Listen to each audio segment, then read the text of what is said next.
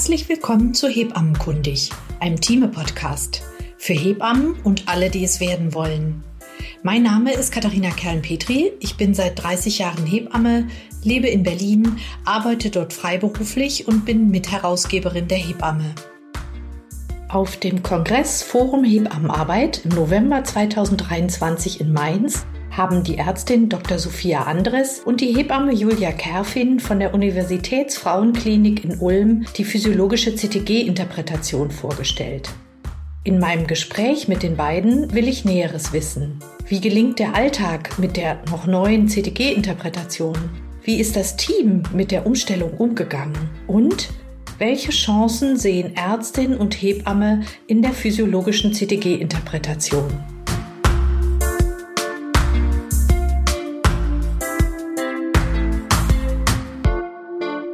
Herzlich willkommen zu einer neuen Podcast-Folge des Team Podcasts Hebammenkundig. Ich habe heute zwei Gäste und freue mich sehr, dass Sie Zeit für mich haben.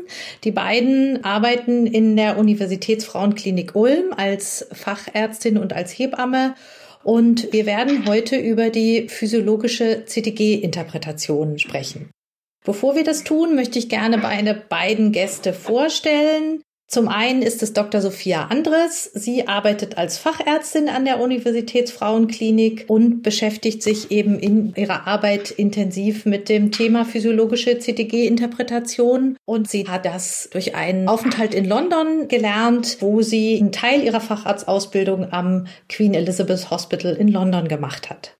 Und mein zweiter Gast ist Julia Kerfin. Sie ist Hebamme seit 2011, arbeitet auch im Kreissaal in der Universitätsfrauenklinik in Ulm, ist Praxisanleiterin und die beiden scheinen ein gutes Team zu sein, was dieses Thema anbelangt. Herzlich willkommen, schön, dass Sie da sind.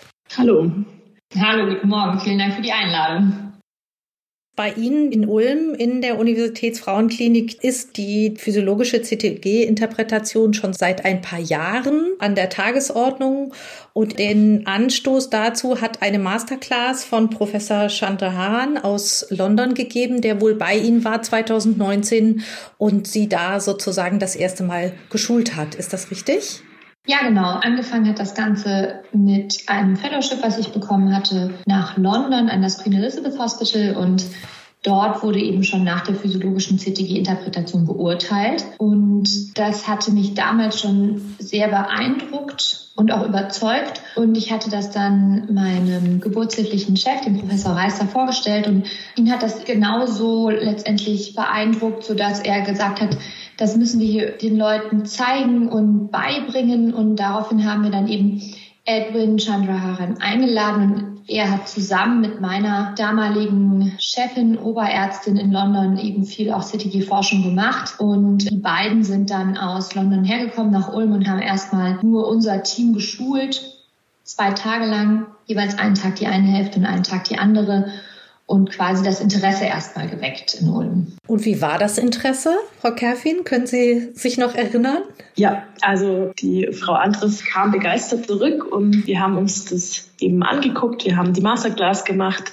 Es war erstmal sehr, sehr viel Input. Es war erstmal große Verwirrung da, wie das Ganze umgesetzt werden kann. Aber die sind dran geblieben und durch eben langsame Anpassungen, zum einen äh, erst bei der Azidose-Konferenzen, dann vermehrt auch Fortbildung, Fallbesprechungen, also stetiger Intensivierung, haben wir dann auch alle dazu bekommen, dass sie eben Interesse haben und richtig Lust drauf haben, das auch gern anzuwenden. Wie muss ich mir das denn praktisch vorstellen? Also wenn ich mich in so einen Uniklinik, Kreissaal, Alltag reinfühle, dann denke ich mir, da ist eh für alles immer zu wenig Zeit und Übergaben sind dann auch ja auf das Nötigste beschränkt.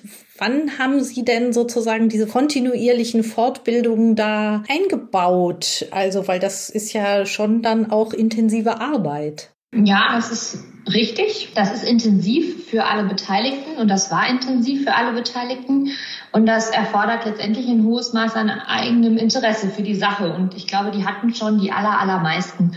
Konkret haben Professor Reister und ich erstmal Fortbildungen gemacht ganz niederschwellig angeboten und niederschwellig heißt, dass man sie häufig anbietet. Also zwei, dreimal die Woche, teilweise täglich, immer nach den Übergaben der Hebammen für die Hebammen, die Frühdienst hatten, dass man sich danach noch trifft und Theorieunterricht macht und zusätzlich Fälle bespricht, wenn es welche gab vom Tag.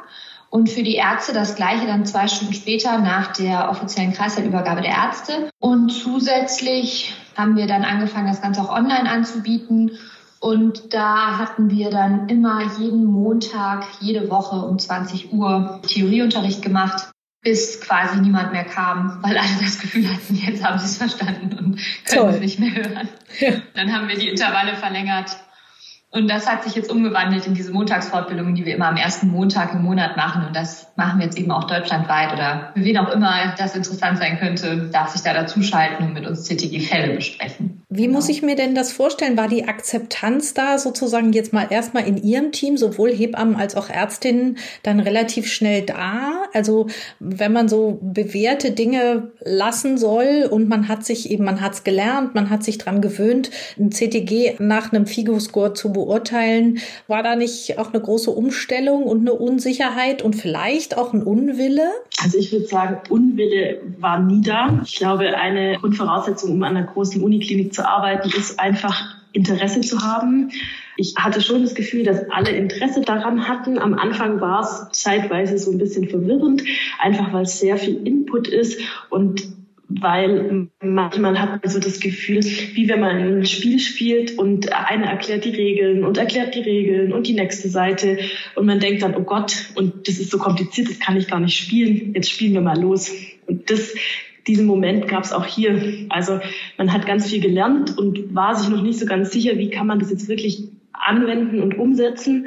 Und dann musste man mal losspielen und das war am 1. Mai 22 so weit, dass wir dann eben komplett umgestellt haben auf die physiologische CTG-Interpretation. Und dann war es natürlich auch so, dass wir interkollegial, also das heißt mit ähm, Ärzten, Ärztinnen oder Hebammen einfach auch viel noch uns gegenseitig unterstützt haben. Das heißt, wir haben eben gesagt, ja, wie würdest du das sehen? Meinst du, das ist so oder so? Ähm, das hat einfach schon auch noch so ein bisschen Zeit gebraucht. Aber insgesamt muss man sagen, hatten alle immer viel Interesse, Lust drauf, das umzusetzen. Und inzwischen ist es unser Alltagsgeschäft und nichts Besonderes mehr. Ja, wobei, also ich von meiner Seite schon sagen muss, Julia sieht natürlich die Hebammenseite und die nehmen das insgesamt sehr gerne und viel besser und ja, positiver an. Das große Problem der Geburtshilfe in Deutschland ist ja, dass Ärzte Dienst machen, die den ganzen Tag über Onkologie machen oder was völlig Geburtshilfe Fremdes, die dann aber nachts oder am Wochenende auch Geburtshilfe machen müssen. Und die tun sich natürlich schon schwer damit, weil die haben immer mit dem Figo-Score gearbeitet. Wobei bei denen nie die Aussage war, ich finde das doof oder ich verstehe das nicht, sondern alle fanden das eigentlich gut und sinnvoll und inhaltlich richtig. Aber haben sich natürlich mit der Umsetzung deutlich schwerer getan, weil die zum Beispiel nur zwei, drei Dienste im Monat machen und dann auch länger brauchen. Also für die war es sicherlich anstrengender, aber umso mehr haben wir versucht, die eben auch zu gewinnen für die Fortbildungen, die wir da angeboten haben. Und am Ende vom Tag machen das jetzt tatsächlich alle auch die konservativen Onkologen, sage ich mal. Also eine tolle Teamleistung auf jeden Fall, die sicherlich auch Zeit gebraucht hat. Vielleicht gehen wir noch mal einen Schritt zurück und gucken, was wir vorher hatten. Das CTG ist so in den 60er Jahren eingeführt worden. Vorher gab es nicht viel Studien, man hat's gemacht, hat dann gemerkt, die Ergebnisse sind gar nicht unbedingt so, also weniger Interventionen, weniger geschädigte oder schlechte Kinder ein großer Geburtshelfer, bei dem ich noch meine Ausbildung in Berlin-Neukölln gemacht habe. Professor Saling hat dann die MBU noch dazu gepackt. Wenn Sie jetzt sagen, so, wo kommen wir her? Also die CTG-Interpretation nach Figo-Score und das, was Sie jetzt tun. Was würden Sie sagen? Was sind aus Ihrer Warte, dass Sie mit dem physiologischen CTG arbeiten? Was sind Ihre Kritikpunkte an der früheren Beurteilung, die man ja doch weitestgehend nach Figo gemacht hat? Die Hauptkritik am FIGO-Score, würde ich sagen, ist, dass er eine reine Mustererkennung ist. Also wir beschreiben ein Muster, das wir sehen, ohne uns zu hinterfragen, wie dieses Muster entsteht und durch wen dieses Muster entsteht. Und das führt letztendlich dazu, dass wir eine Musterbeschreibung haben, die gelten soll für das individuelle Kind und die individuelle Mutter und die individuelle Geburtssituation. Und das wenn man ein bisschen drüber nachdenkt, kann eigentlich nicht funktionieren. Sondern ich muss auch, wenn ich ein EKG schreibe, wissen, an wem schreibe ich das. Schreibe ich das an dem 18-Jährigen vor seiner Bundeswehrlaufbahn oder schreibe ich das bei einem 80-Jährigen, der gerade drei Stents bekommen hat? Das macht einen Unterschied in meiner Bewertung des EKGs. Und so ist es auch bei den Herztönen. Ich muss mich mal fragen, was ist das für ein Kind? Was ist das für eine Mutter? Was ist das für eine Plazenta? Aber auch, was ist das für eine Geburt? Ist die besonders protrahiert? Habe ich grünes Fruchtwasser? Habe ich Fieber? Darauf wird das Kind anders reagieren, eine andere Herzfrequenz und ein anderes Herzfrequenzmuster letztendlich machen. Nur, dass ich bei FIGO eben einfach das nur beschreibe, dann sage, es ist normal suspekt pathologisch und dann, wenn ich ehrlich sein soll, in den meisten Fällen rauskommt, ich soll eine MBU machen oder ich soll es entbinden, ohne mich zu hinterfragen, ist es vielleicht ein Kind, was das aber kompensieren kann, wenn ich jetzt ein bisschen Stress reduziere? Ist es ein Kind, was eigentlich nie hätte ähm, spontan entbinden können, weil es sowieso keine Kapazitäten hatte? Und das ist der große Unterschied zur physiologischen CTG-Interpretation, dass er individuell sich fragt, dass wir uns fragen, was ist das für eine Mutter, was bringt die für Risiken mit? Was ist das für ein Kind, was bringt das für Risiken mit, aber was ist das auch für eine Geburt? Und wie ist sie bisher gelaufen, wie ist, wie ist mein Geburtsfortschritt, ähm, wie sieht mein Fruchtwasser aus, was kommt da noch alles dazu. Und dann schaue ich mir erst die Herztöne an und gleiche das damit ab, was ich denn erwarte, wie die von diesem Kind sein sollten und ob das ungefähr meinen Erwartungen entspricht und frage mich quasi jedes Mal unter Geburt auch, wie geht es jetzt diesem Kind? Das heißt, die Herangehensweise unter der Geburt ist, habe ich jetzt so verstanden, eine sehr viel individuellere. Ich, ich schmeiße nicht salopp gesagt einfach nur das CTG an, sondern ich überlege mir vorher schon, bringt die Frau ein Risiko mit? Hat sie ein Gestationsdiabetes? Hat sie Präeklampsie? Hat sie irgendwelche anderen Risiken aus der Schwangerschaft? Und ja, kann ich bei dem Kind eben auch schon was erkennen. Das heißt, es ist mehr Arbeit im Vorfeld. Also ich würde sagen, nein, weil auch wenn ich nach FIGO beurteile, macht ja jeder sich vorher ein Bild von der Frau und vom Kind. Aber wir dokumentieren es jetzt eben und wir müssen quasi darauf achten und wir müssen uns jedes Mal die Frage stellen, wenn wir das CTG beurteilen. Wir haben so einen Sticker unter Geburt, den wir ausfüllen und wir müssen jedes Mal hinschreiben, was sind meine Risikofaktoren von diesem Kind, von dieser Mutter, von diesem Geburtsverlauf. Hat sie schon Oxytocin laufen? Hat sie eine PDA liegen? Das muss man sich einfach jedes Mal aktiv fragen. Ich glaube, ganz viele machen das sowieso intuitiv, weil anders kann man Geburtshilfe ja nicht machen. Wir behandeln die Frauen ja auch nicht alle gleich. Nur das physiologische CTG will es quasi wissen und will, dass man es ganz aktiv abfragt. Und wir nehmen jede Frau vor Geburt auf und sehen die ärztlich und von Hebammenseite und wissen ungefähr, ob wir mit einem Groß- oder Kleinkind zu tun haben. Wir wissen, ob die Frau Diabetes hat oder nicht, aber das wussten wir auch schon vorher. Wir haben es nur nicht so mit einbezogen bei der Interpretation des CTGs. Das heißt, der Aufwand ist eigentlich nicht höher, aber man braucht halt ein sehr viel fundierteres Wissen. Und Frau Kaffin, vielleicht können Sie noch mal sagen, wie muss ich mir das dann in der Praxis vorstellen? Weil die individuelle Betreuung ist ja immer sozusagen der Goldstandard, was wir gerne wollen. Und wir wissen ja aber trotzdem alle, dass das nicht gerade in einer großen Klinik nicht immer zu leisten ist. Und dann können ja so Regeln oder so Muster wie der Figo-Score auch helfen, dass man schnell weiß, so zack, zack, zack, Haken dran.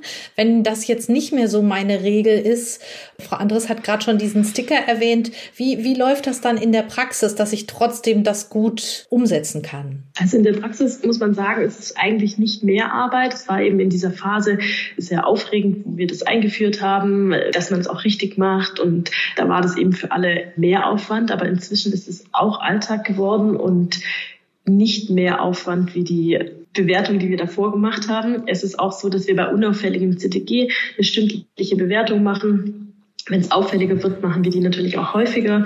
Dann haben wir eben diesen Sticker, wo wir Kreuzchen setzen können, wo aktiv abgefragt wird. Einmal, wie auch davor, die Baseline. Es wird die Oszillation abgefragt, Akzelerationen, Dezellerationen. Dann, ob sich die Baseline verändert hat, zur eingangs gemessenen Baseline und ob diese Baseline eben zu diesem Kind passt. Dann, ob es Cycling gibt, Cycling bedeutet einfach unterschiedliche Muster, unterschiedliche Oszillationen. Dann, ob es abnormale Oszillationen gibt und ob es eben ein Zeichen für eine Hypoxie gibt und wenn ja, welche Hypoxie. Das ist aber ein Ankreuzsticker. Das heißt, man ist da relativ schnell durch mit diesen Fragen und wie gesagt, im Anschluss würde man noch unten drunter schreiben oder in diesen Sticker, welche Risikofaktoren dieses Mutter-Kind-Paar mitbringt. Und insofern ist es inzwischen so in unseren Alltag integriert, dass wir nicht das Gefühl haben, mehr Arbeit zu haben. Nur dann ist es ja eigentlich auch zu leisten, ne? Also es ja. muss ja, es muss ja eine alltagstaugliche Methode sein.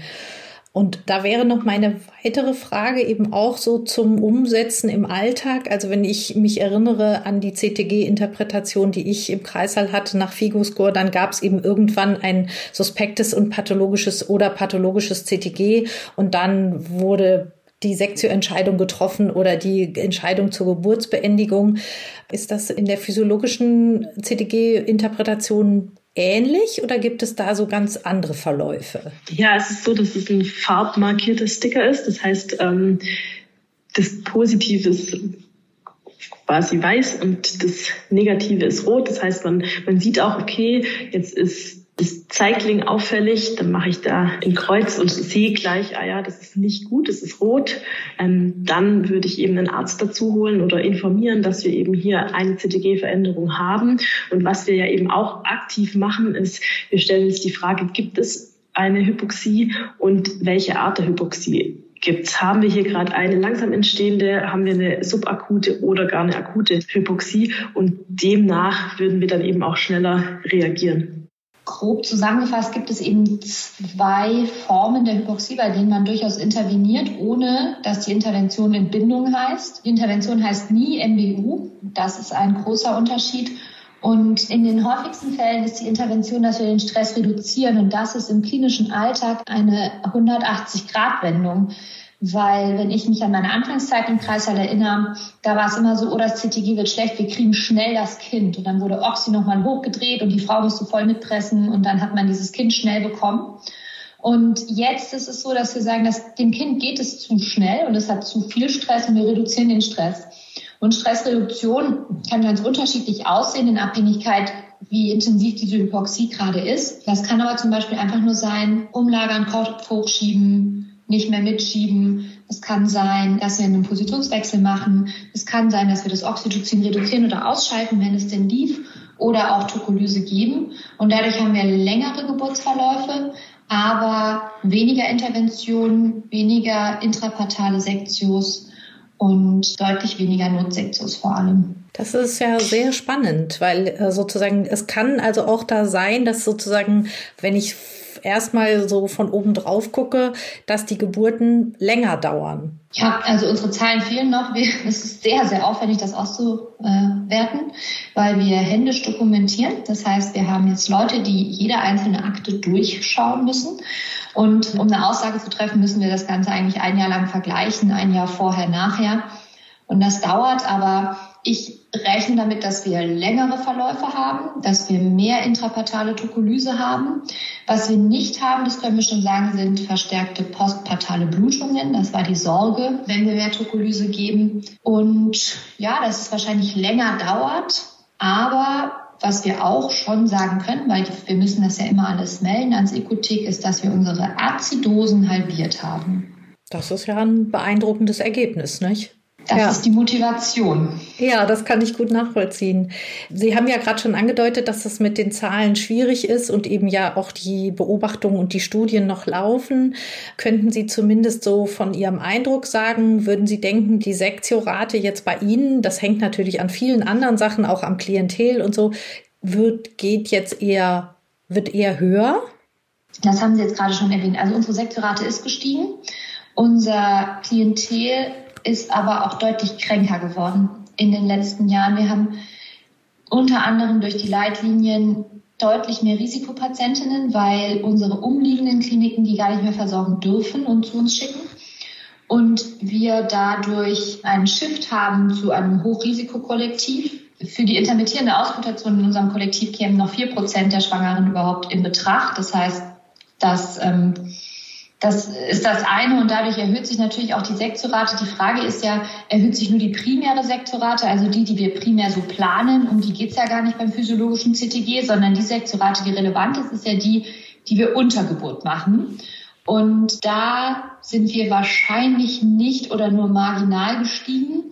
Und zumindest nur, wenn wir gestiegen sind, dann in einem Prozentbereich, vielleicht ein bis zwei Prozent, aber eben zugunsten einer deutlich reduzierten Azidose. Genau, da muss man, glaube ich, auch gut gucken, ne, welche Parameter man anguckt und, und was man damit erreichen will. Sie haben das gerade schon angesprochen, dass ja die neue S3-Leitlinie, die wir seit etwas mehr als zwei Jahren haben, vaginale Geburt am Termin, ja das CTG eher so ein bisschen in den Hintergrund schiebt und die Auskultation stärkt. Jetzt stelle ich mir vor, dass das in der Uniklinik eher schwer umzusetzen ist. Sie haben es gerade gesagt, nur vier Prozent kämen dafür in Frage. Das heißt, die physiologische CTG-Überwachung ist aber auch eine Dauerüberwachung. Ist das richtig? Also die Häufigkeit der CTGs unterscheidet sich bei uns eigentlich nicht von, von dem, was wir davor gemacht haben. Also da haben wir nach FIGO beurteilt und wir schreiben jetzt nicht mehr oder weniger CTGs. Wir machen aber auch keine intermittierende Auskultation, wobei das nichts mit dem physiologischen CTG zu tun hat, sondern eher daran, dass wir eben nur bei vier Prozent unserer Patientinnen das anwenden könnten. Und es natürlich auch eine Diagnostik ist, die man sicher beherrschen können muss, um sie sicher durchzuführen und wir einfach auch in unserem klinischen Alltag gar nicht die Zeit haben, weil ich glaube schon, dass man dafür mehr Zeit braucht, wie wenn man ein CTG schreibt, weil man ja eben häufiger aktiv da sein muss, hören muss, das dokumentieren muss. Das ist schon ein bisschen was anderes, wie wenn man ähm, das CTG schreibt und es auch gegebenenfalls von draußen sieht. Ja, also das sind sicherlich auch zwei verschiedene Dinge, wo, glaube ich, auch viele Teams jetzt sagen werden, es hat nicht nur was mit dem Wunsch zu tun, das tatsächlich auch zu tun, sondern eben auch mit der Personalausstattung, ob man das schafft.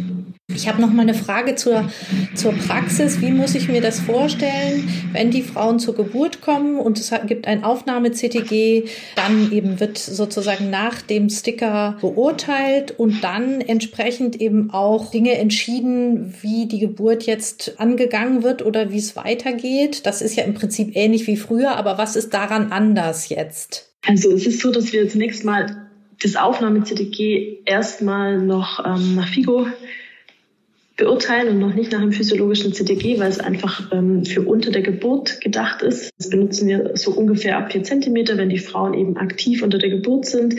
Davor, natürlich schauen wir es uns inzwischen unter anderen Gesichtspunkten an. Schauen wir zum einen das CTG an, schauen, was bringt die Frau mit, was bringt das Kind mit, was für Risiken haben wir und welche Frage wir uns eingangs immer stellen, ob dieses Kind fit für die Geburt ist. Das besprechen wir dann mit Hebamme und Arzt und gegebenenfalls, wenn es dann um den Geburtsmodus geht, natürlich auch mit der Frau. Wir sagen den Frauen ganz klar, sie bringen folgendes Risiko mit oder ihr Kind bringt folgendes Risiko mit. Wir haben jetzt am CTG gesehen, dass eben die Frequenz für die Woche ein bisschen zu hoch ist. Die Wahrscheinlichkeit, dass wir im Verlauf einen Kaiserschnitt machen, ist erhöht. Wir würden ihnen auch zum Beispiel den primären Kaiserschnitt anbieten. Es gibt dann Frauen, die sich dagegen entscheiden und das ist auch völlig in Ordnung. Mit denen gehen wir dann auch in die Geburt. Ähm, wir überwachen dann eben die Kinder noch mal ein bisschen genauer und versuchen auch diese Kinder und Mütter eben gut durch die Geburt zu bringen. Allerdings gibt es auch genug Frauen, die dann sagen, okay, wenn ihr mir das ratet, würde ich dann den Kaiserschnitt machen. Und um das so mal so ein bisschen zu untermauern, also es ist nicht selten, dass wir Frauen sagen, das Kind ist nicht fit. Das sehen wir am CTG. Häufig sehen wir es auch am Ultraschall, aber nicht immer. Man muss nicht immer ein kleines Kind haben. Die Plazenta kann auch spät quasi insuffizient werden. Dann haben wir ein normal großes Kind. Aber jetzt schon häufig genug haben wir dann einen Kaiserschnitt gemacht, am wehenfreien Uterus quasi und das Kind hatte grünes Fruchtwasser, war schlapp und hatte ein pH von 7,1, ohne dass diese Frau jemals eine Wehe hatte.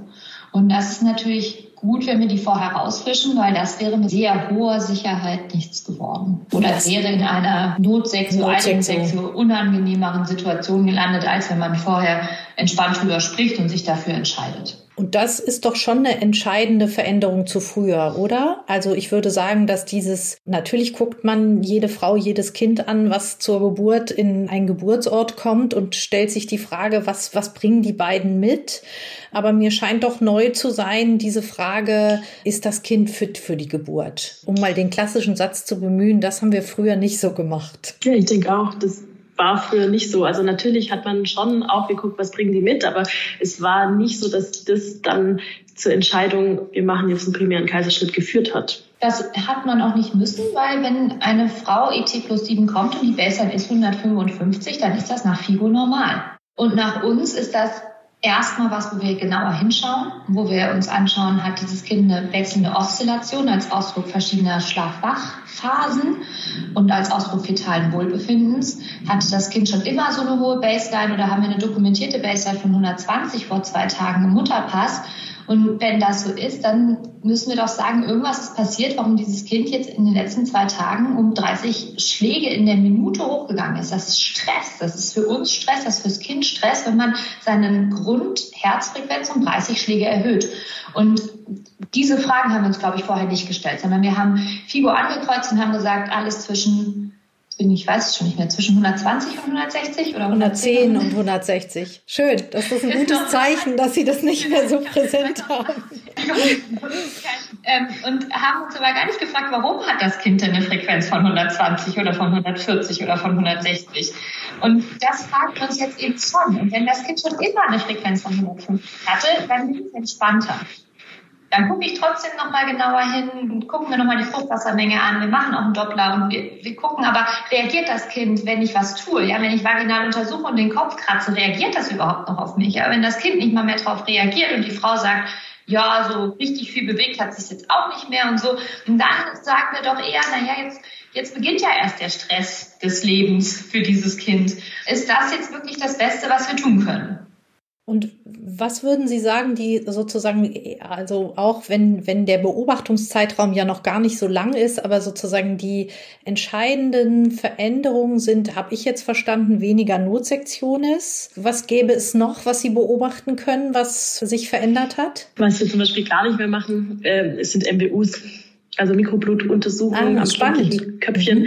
Das machen wir gar nicht mehr. Das ist tatsächlich auch eine ganz spannende Entwicklung, weil bei der ersten Masterclass hat, ähm, wurde das schon gesagt, dass es so sein wird, dass wir ganz wenig MBUs machen werden und wir alle so, ja, das warten wir jetzt mal ab, das glauben wir nicht. Ich glaube, wir haben nicht überdurchschnittlich viele gemacht. Wir haben einfach normal viele MBUs früher gemacht, aber wir haben das dann eingeführt, hatten auch in jedem Kreis halt die Möglichkeit, eine MBU zu machen und inzwischen ist es so, wir haben einfach die, die Gerätschaften aus den Kreissälen rausgeräumt. Wir haben natürlich noch die Möglichkeit, eine MBU zu machen, aber wir machen es ganz selten. Und es ist auch nicht so, dass es irgendjemand vermisst. Also wir haben nicht das Gefühl, wir dürfen das jetzt nicht mehr machen, sondern wir haben einfach das Gefühl, wir brauchen es nicht mehr. Und das ist ja was ganz, ganz Positives und ganz was Entscheidendes, weil ich verstehe das so, dass Sie vielleicht mehr auch jetzt schon sozusagen durch diese Beurteilung ein Gefühl, eine Einschätzung dafür haben, wie es dem Kind dann geht, wenn es auf die Welt kommt. Ist das so? Ja, würde ich schon sagen. Es liegt einfach auch daran, dass wir verstanden haben oder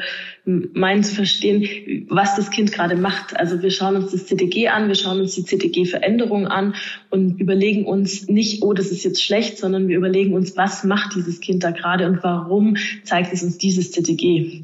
Also reagiert es einfach mit den Herztönen, schnell nach unten, schnell nach oben, ist es eigentlich eine schöne Dezeleration und eine Reaktion auf den Geburtsstress oder wird es zunehmend hässlicher? Sehen wir, das Kind kann das noch kompensieren, aber es muss es kompensieren. Wir fragen uns eben einfach immer, was macht dieses Kind da gerade? Es ist nicht die reine Mustererkennung, das ist jetzt schlecht oder gut und können dann eben auch gucken, was wird die Zukunft noch bringen? Also ähm, ist die Geburt weit fortgeschritten? kommt noch viel Stress oder wenig Stress auf das Kind zu?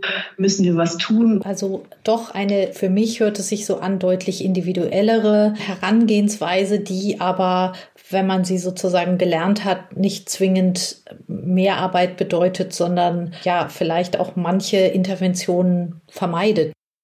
Ja, so kann man es, denke ich, schon sagen. Okay, das hört sich nach viel Austausch und eben ja auch Fortbildung an, die ja auch wichtig ist. Und wenn man so sieht, eben, dass sie da ja auch Ihnen ja auch wichtig ist, die Kollegin fortzubilden und, und sozusagen für diese Idee zu werben.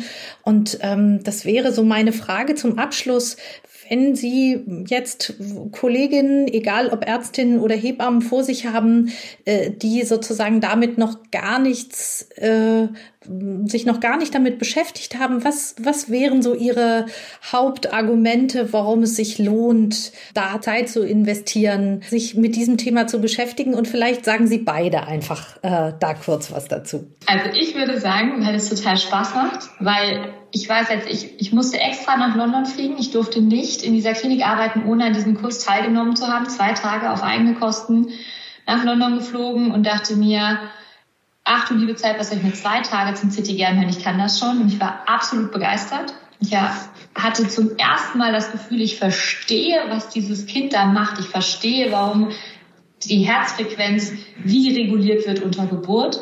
Also es ist einfach unglaublich es macht viel Spaß, wenn man wieder Freude daran hat, ein CTG zu interpretieren und sich gerade als junger Assistenzarzt, Assistenzärztin nicht denkt, oh je, ich fülle jetzt hier meine Liste aus und hoffe einfach, es geht alles gut, weil so ist es nun mal am Anfang. Man lernt es nicht im Studium und man steht dann da plötzlich als Arzt, Ärztin im Kreissaal und soll irgendwas entscheiden. Das wäre mein absolutes Hauptargument. Und das zweite ist natürlich, weil es, weil es besser ist fürs Kind, weil es das Outcome verbessert fürs Kind und weil jedes Kind, was mit einem neurologischen Schaden auf die Welt kommt, ein Kind zu viel ist. Dem kann man fast gar nichts hinzufügen. Was aber schon auch die Erfahrung jetzt gezeigt hat, dass oft ähm, ältere Kolleginnen kommen und sagen, ja, das haben wir ja aber früher auch gelernt, weil ähm, in, den, in den Ausbildungen vor 30, 40 Jahren wurde das noch gelehrt, was sind die physiologischen Veränderungen des CTGs und die sagen, ja, das weiß ich doch schon und ähm, freuen sich zum größten Teil, dass es jetzt eben wieder Anwendung findet. Und ganz häufig, muss ich sagen, kann ich mich dank der physiologischen CTG-Interpretation auch zurücklehnen und sagen, ja, das ist aber ein Barorezeptor vermittelte Dezeleration, die ist nicht schlimm. Das Kind macht Folgendes. Also ganz oft finde ich es auch entspannend und man kann sich zurücklehnen und sagen, okay, das Kind macht gerade dieses und jenes und wir können so weitermachen, wie wir es gerade tun. Und erst wenn sich der verändert, müssen wir aufpassen und gucken, was das Kind weitermacht. Das hört sich nach etwas an, was man in die Welt tragen sollte. Sie tun das ja auch mit Ihren Fortbildungen. Die Infos dazu kann man dann in den Show Notes nachlesen, ebenso wie das Buch von Herrn Chandaharan, das sicherlich für manche auch interessant ist. Und ja, ich danke Ihnen beiden sehr für Ihre Zeit und für Ihre Begeisterung, dass Sie die geteilt haben. Und ich hoffe einfach, dass das vielen Hörerinnen so geht, dass sie sagen, ah, das finde ich spannend, das höre ich mir mal an, vielleicht kann ich das in meinen Kreissaal tragen. Vielen Dank Ihnen beiden. Das war Hebammenkundig, der monatliche Thieme-Podcast für Hebammen und alle, die es werden wollen. Danke, dass ihr uns heute zugehört habt. Wenn euch der Podcast gefallen hat, freuen wir uns über eine 5-Sterne-Bewertung.